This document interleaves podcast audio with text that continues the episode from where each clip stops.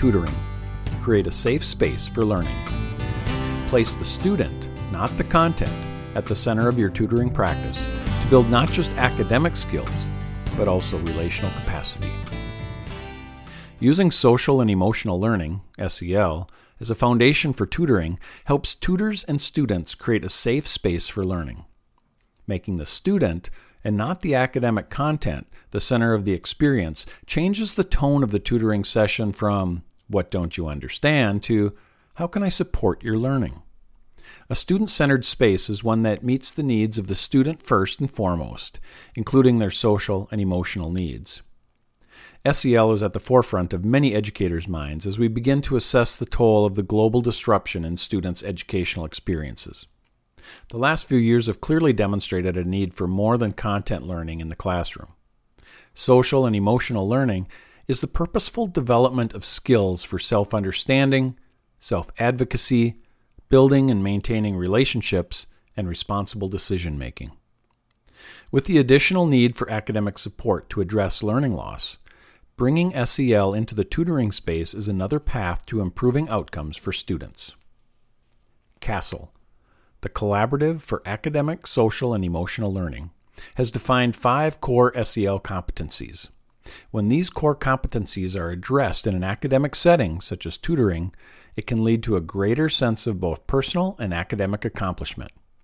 Applying SEL to tutoring supports students in developing self awareness, recognizing strengths and understanding academic areas of need, self management, utilizing organizational and goal setting skills to manage stress, social awareness, navigating and influencing their environment and respecting others, relationship skills, effectively communicating and collaborating in an array of settings, responsible decision making, using inquiry to thoughtfully identify and approach challenges.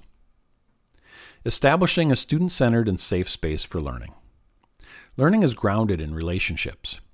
Creating a student centered learning environment through the intentional use of social and emotional learning strategies is essential to successful tutoring.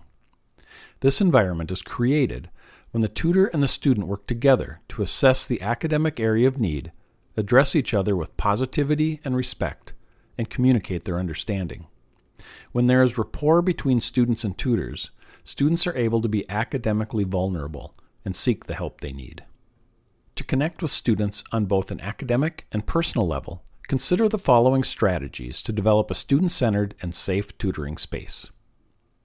Establish a safe environment.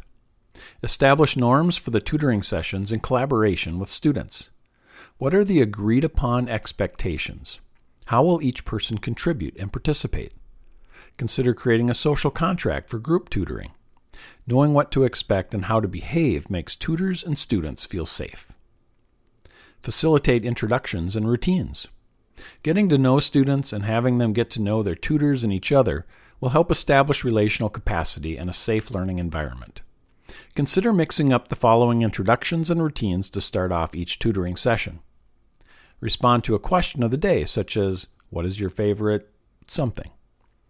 Make a prediction about a neutral topic. Ask a would you rather question. Would you rather this or that? Reply to a silly prompt to make fun connections. If I were a superhero, I'd want to be. Ask what is one high or low since our last tutoring session. Implement a wellness check in or SEL pulse survey using an emotions chart or mood meter. Examples may be found online. Respond as a character in a story. Tell a telephone story. Share something for which you are grateful. Check in with students with a fist to five, where they can show how they're feeling by showing a fist, one, two, three, four, or five fingers.